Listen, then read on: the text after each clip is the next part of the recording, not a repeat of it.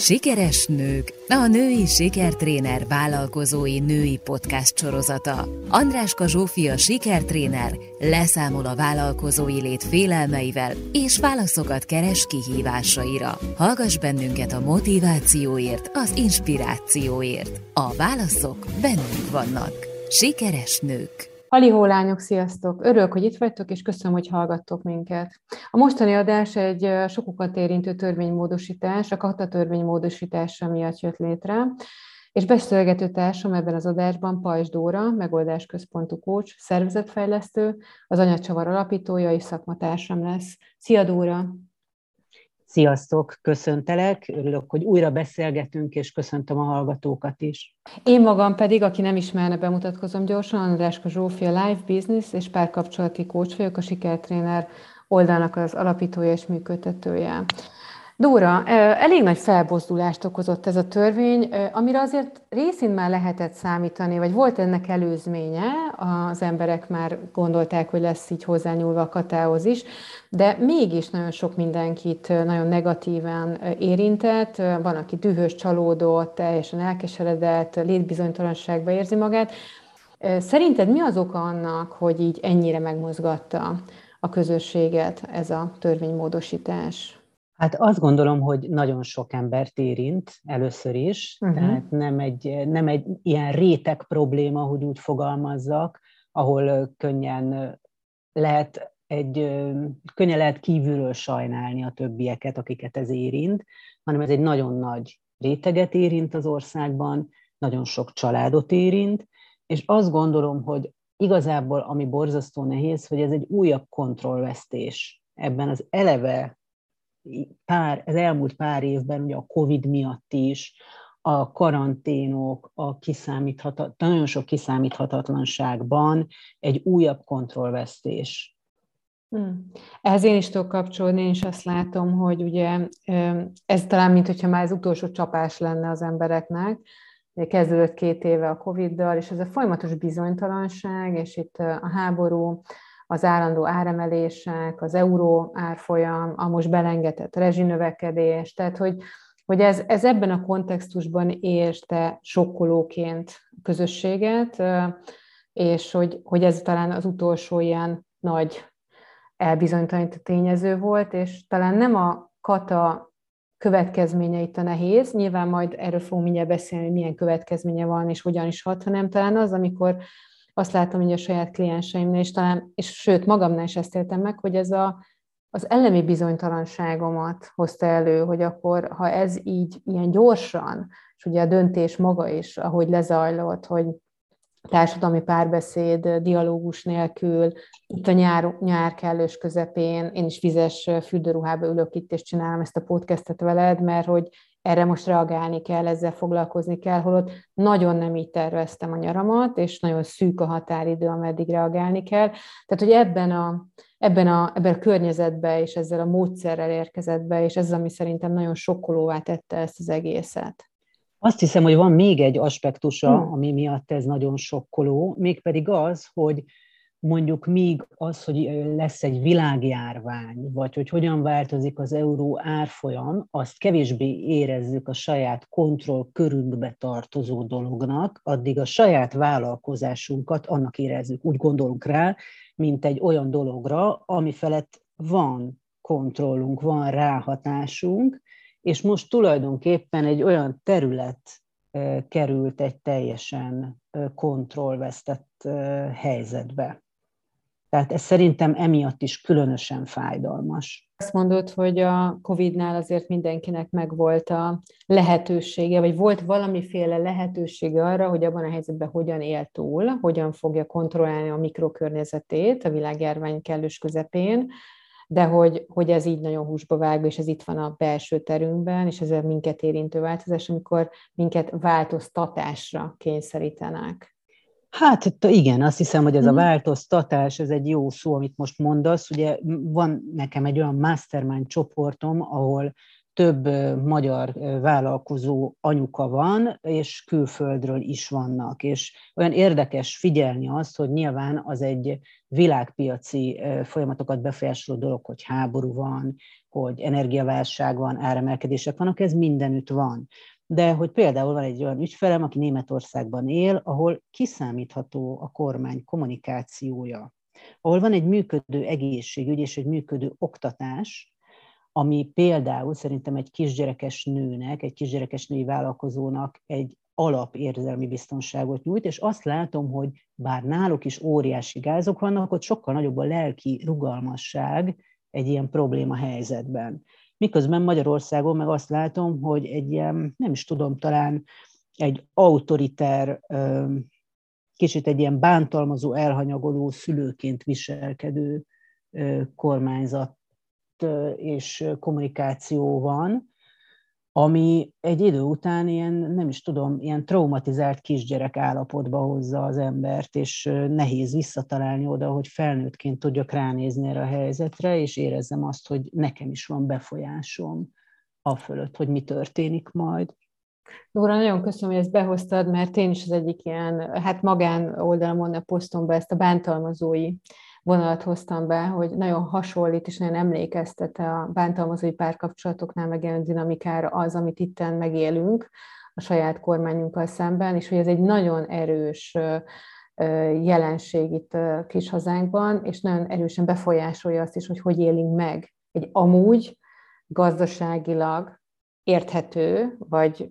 előrejelzett, vagy számítható, és ez itt nagyon fontos, hogy tehát nem egy olyan döntést hoztak, amire így most így nem, nem, nem lehetett volna felkészülni, nem lehetett volna azt gondolni, hogy ez majd fog, velünk történni, vagy nem történhetne meg Németországban, hogy mondod, megtörténnek hasonló dolgok más országokban is, de az a körülmény, amiben mi vagyunk, és az a viszonyrendszer, amiben minket belekényszerítenek ez állandóan ezekkel a kommunikációkkal, na az az, amiben jön ez a kétségbeesett, kiszolgáltatott helyzet.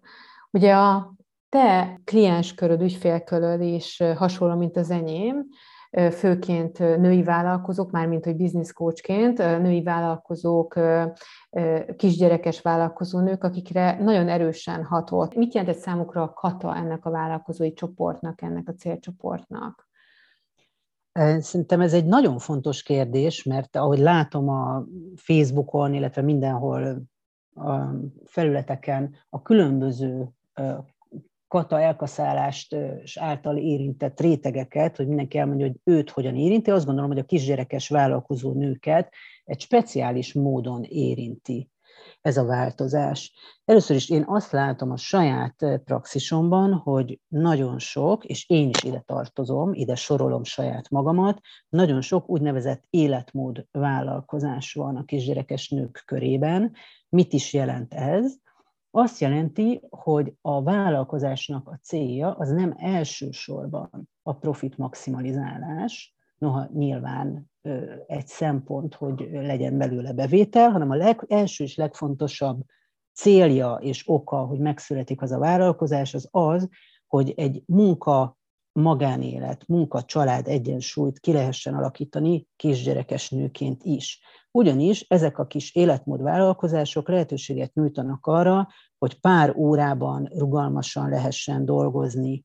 mégis szakmai feladatot, vagy a szakmai identitást erősítő feladatot lehessen csinálni a napi gyerekgondozás és háztartási feladatok mellett. Nagyon sokaknak ad egy olyan flow élményt, vagy akár önmegvalósítás élményt, ami elengedhetetlen a mentálhigiénés egyensúlyunkhoz anyaként, és nem utolsó sorban anyagi függetlenséget is ad egy csomó embernek. És ennek, ennek ezeknek a tényezőknek nagyon sok következménye is van, ami szerintem az egész társadalomnak jó, nem csak a konkrét személynek, például, hogy így ezáltal ezek a kisgyerekes nők nem esnek ki a munkaerőpiacról évekre, mert abban a pár órában pici gyerek mellől is dolgoznak, amikor még ugye tényleg nincs csak heti egy pár órája valamit csinálni, ezt lehetett katásvállalkozóként, mostantól egy nagy kérdés, hogy majd mi lesz, Említettem már a mentálhigiénés egyensúlyt, ami, ami nagyon-nagyon fontos. Ugye akkor lesznek jól működő családok, hogyha az anyák jól vannak, ez azért ez már manapság közhelynek számít. És azt gondolom egyébként, hogy sokkal jobbak azok a párkapcsolatok, illetve azt látom, hogy ott nagyobb az egyensúly, és kevesebb a bántalmazás is, ahol mindkét fő keres. Még egy dolog tartozik ide, hogy amíg egészen pici babákkal, csecsemőkkel otthon vannak a nők, és pár órában tudnak csak dolgozni, azért ez egy-másfél év. És egy-másfél év alatt meg lehet alapozni egy vállalkozást úgy, hogy utána, amikor már valaki visszatérne a munkaerőpiacra, legyen egy működő vállalkozás, ahova a családi kasszába szabad szemmel jól látható összeget lehet termelni. Viszont, hogyha ez a lehetőség most kiesik, akkor egyre inkább kiváltsággá válik a vállalkozás indítás, ami eddig egy nagyon sokak számára elérhető lehetőség volt, majd nem csak idő és energia kell, hanem tőke is kell ahhoz, hogy valaki vállalkozást indíthasson, ami meg fogja nehezíteni az anyagi függetlenedést, és még inkább arra kényszeríti a nőket, hogy abban a dikotómiában gondolkodjanak, hogy vagy munka, mert vagy ezerrel dolgozom, és akkor tudok vállalkozni, vagy a családdal foglalkozom, és elengedem a munkát, mert ez a műfaj, hogy pár órában csinálok valamit, ez megszűnik. Abszolút rá tudok erre kapcsolódni, mert én is azt tapasztalom a saját klienseimnél is, hogy gyakorlatilag ez egy ilyen átmenet volt, egy ilyen hidat képezett a katavállalkozás, a munkaerőpiac és az otthonlét között, és nem feltétlenül biztos, hogy csak kisgyerekesekre igaz ez, hanem nagyon sokszor nőknél, akik női vállalkozóknál, akiknél ugye nem is a gyerek az, ami otthon tartja őket, hanem egyszerűen az, hogy majd még szeretne gyereket, vagy egyszerűen az, hogy bele fáradt abba a munkaerőpiaci környezetbe, amiben ő van, és hogy saját női szerepeivel nem tudja összeegyeztetni akár, de hogy igen, egyfajta hídként működött, hogy vissza lehetett kerülni a munkaerőpiacra, jelen lehetett maradni, viszont jobban lehetett rugalmasabban összekapcsolni a saját magánéletünkkel, és hogy, hogy ez a fajta polarizáció, hogy akkor vagy otthon maradsz és kirekesztődsz a munkaerőpiacról, vagy visszamész és 8 órában, ami sok esetben 10-12, e között jelentett egyfajta megoldást, és hogy e, iszonyatosan megnőtt a számuk, nyilván nem véletlen, mert hogy egyre többen mertek és akartak belevágni, és valós, valóban alacsony küszöbűvé tette a belépést a vállalkozósdiba ez a fajta forma. Illetve nagyon fontos szerintem még, hogy, hogy ugye arra is reagált ezáltal a kat, ami nem volt meg a munkaerőpiacon, és hogy ebben sajnos igencsak el vagyunk maradva nyugattól, a részmunkaidő, tehát mindenféle olyan atipikus foglalkoztatási formától, ami abban segíthetné a nőket, kis, kis anyukákat hogy visszakerüljenek, ami rugalmas foglalkoztatási rend. Ez sajnos hazánkban nem nagyon, nagyon sokszor nem elérhető, és hogy ilyen értelemben életmód vállalkozónak mondtad,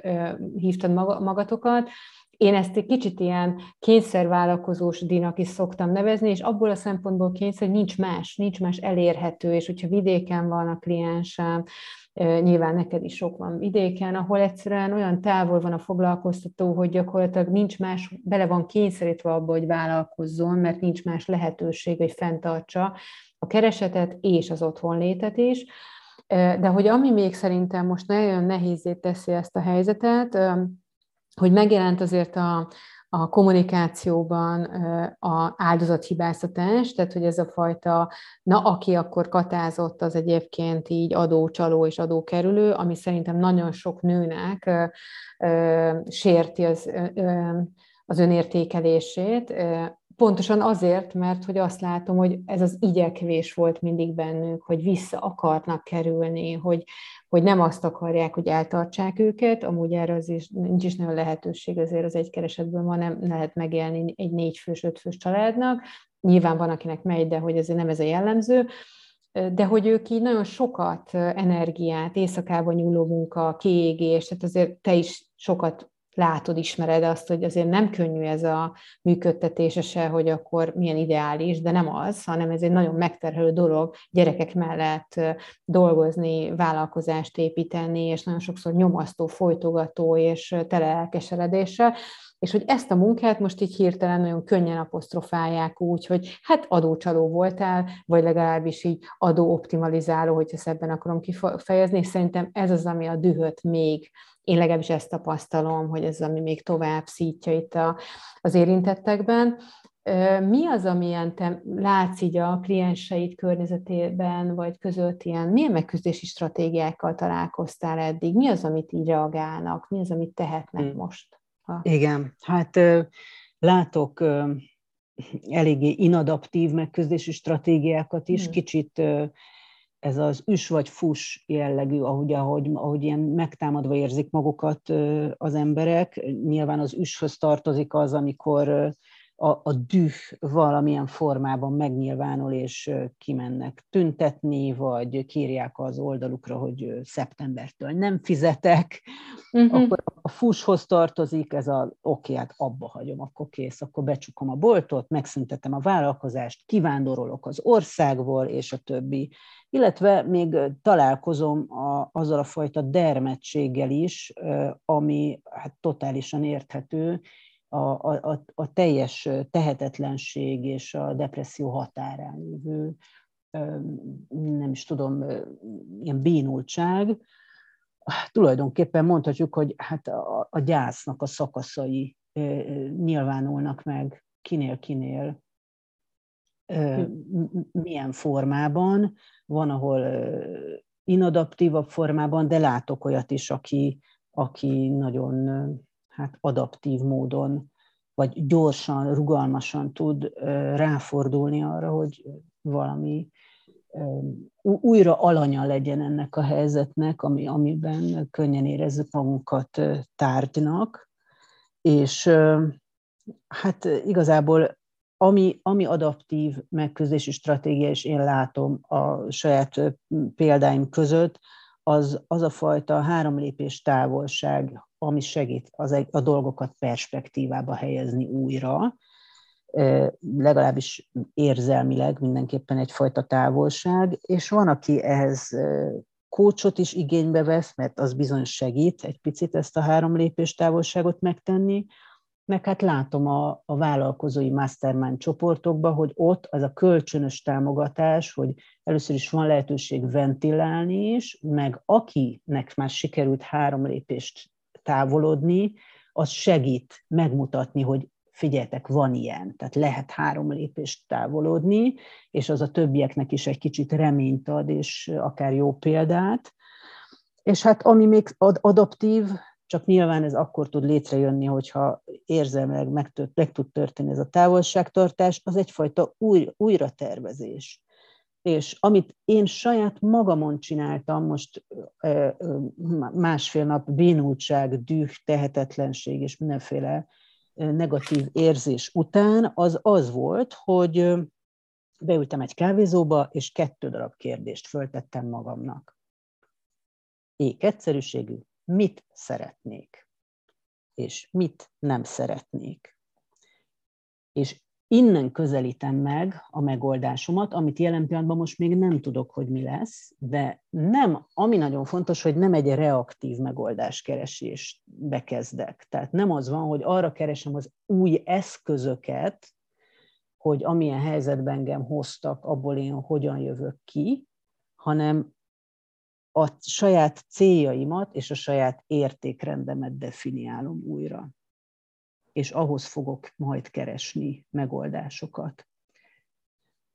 Azt Nem szerintem... tudom, hogy ez érthető mhm. volt. Szerintem nagyon, és szerintem nagy segítség itt a hallgatóknak, hogy ezt elmesélted. Azt szeretném, annyit szeretnék mindenképp hozzáfűzni, hogy szerintem nagyon fontos, hogy tudatosítsa mindenki, hogy az a, ezek az érzelmek, amik érkeznek, ez a sok, akár az, hogy tagadjuk, akár az, hogy alkudoznánk, akár az, hogy dühösek vagyunk, indulatosak vagyunk, szorongunk, félünk, ezekkel nagyon erősen, akár ezzel a beletörődéssel, a teljes apátiával találkozom, hogy ezek normális reakciók, szóval hogy ezek abszolút az okéságban vannak. Nem az van, hogy ezekkel nem lehet lenni, hanem az van, hogy így van egy pont, ahol azt, a, ebből kell egy picit hátrahúznunk magunkat, és azt mondani, hogy oké, okay, így hat rám, de hogy nem itt történik a változás, hanem ezt követően történik a változás, amikor, ahogy te is mondtad, egy picit így újra rendezem magam, meg hagyom, hogy megéljem ezeket az érzéseket, majd aztán így átmegyek rajtuk, és akkor jön az, hogy megnézni, hogy hogyan tudok én ebben működni, ahogy te mondtad, a saját értékeim, a saját döntéseim, a saját lehetőségeim mentén, és itt visszautalnék most egy picit arra, amit a legelején mondtál, és szerintem egy fontos pontja ennek az egésznek, hogy, hogy hogyan tudom én a kontrollt visszaszerezni, ugye? Tehát, hogy, hogy már az egy kontroll, amikor, amikor te visszamentél a saját perspektívádban, és azt mondtad, hogy oké, okay, én mit akarok, és én mit nem akarok, és akkor ennek fejében fogom itt a környezetemet majd majd alakítani, vagy a döntéseimet meghozni, hogy nem a történik velem, tették velem, helyzetbe hoztak, hanem, hanem, a, hanem pont az, hogy így mi az, ami én vagyok, és hogy hol van az a pont, ahol én tudok kontroll gyakorolni a saját életem felett. És szerintem ez, ez lehet ennek a podcastnek egy ilyen fontos üzenete, hogy mindenki megteheti azt, hogy egy picit így vissza lép a saját terébe, és végig gondolja, hogy mik azok a kötelező lépések, amik, amik kellenek ahhoz, hogy ő saját magát ebbe a térbe be tudja helyezni. Nagyon szépen köszönöm, Nóra, ezt a beszélgetést veled, és nagyon remélem, hogy itt a lányok kaptak elég muníciót arra, hogy hogyan tovább és hogy szerintem mindenki valahogy meg találni azt, hogy ő ebben tud lenni, meg hogy fontos, hogy amit mondta ez a közösség, hogy keressétek azt a közösséget, azt a csoportot, azt a, azt a, azt a helyet, ahol ezt, ezeket a nehézségeket meg tudjátok beszélni. Igen, na én is nagyon szépen köszönöm a beszélgetést, és kívánom mindenkinek azt, hogy vissza tudja nyerni azt az érzést, hogy ő a saját hajójának a kormányosa legyen ez a végszó. Köszönöm szépen. Köszönöm Szép napot is. neked. Neked is. Sziasztok. Sziasztok.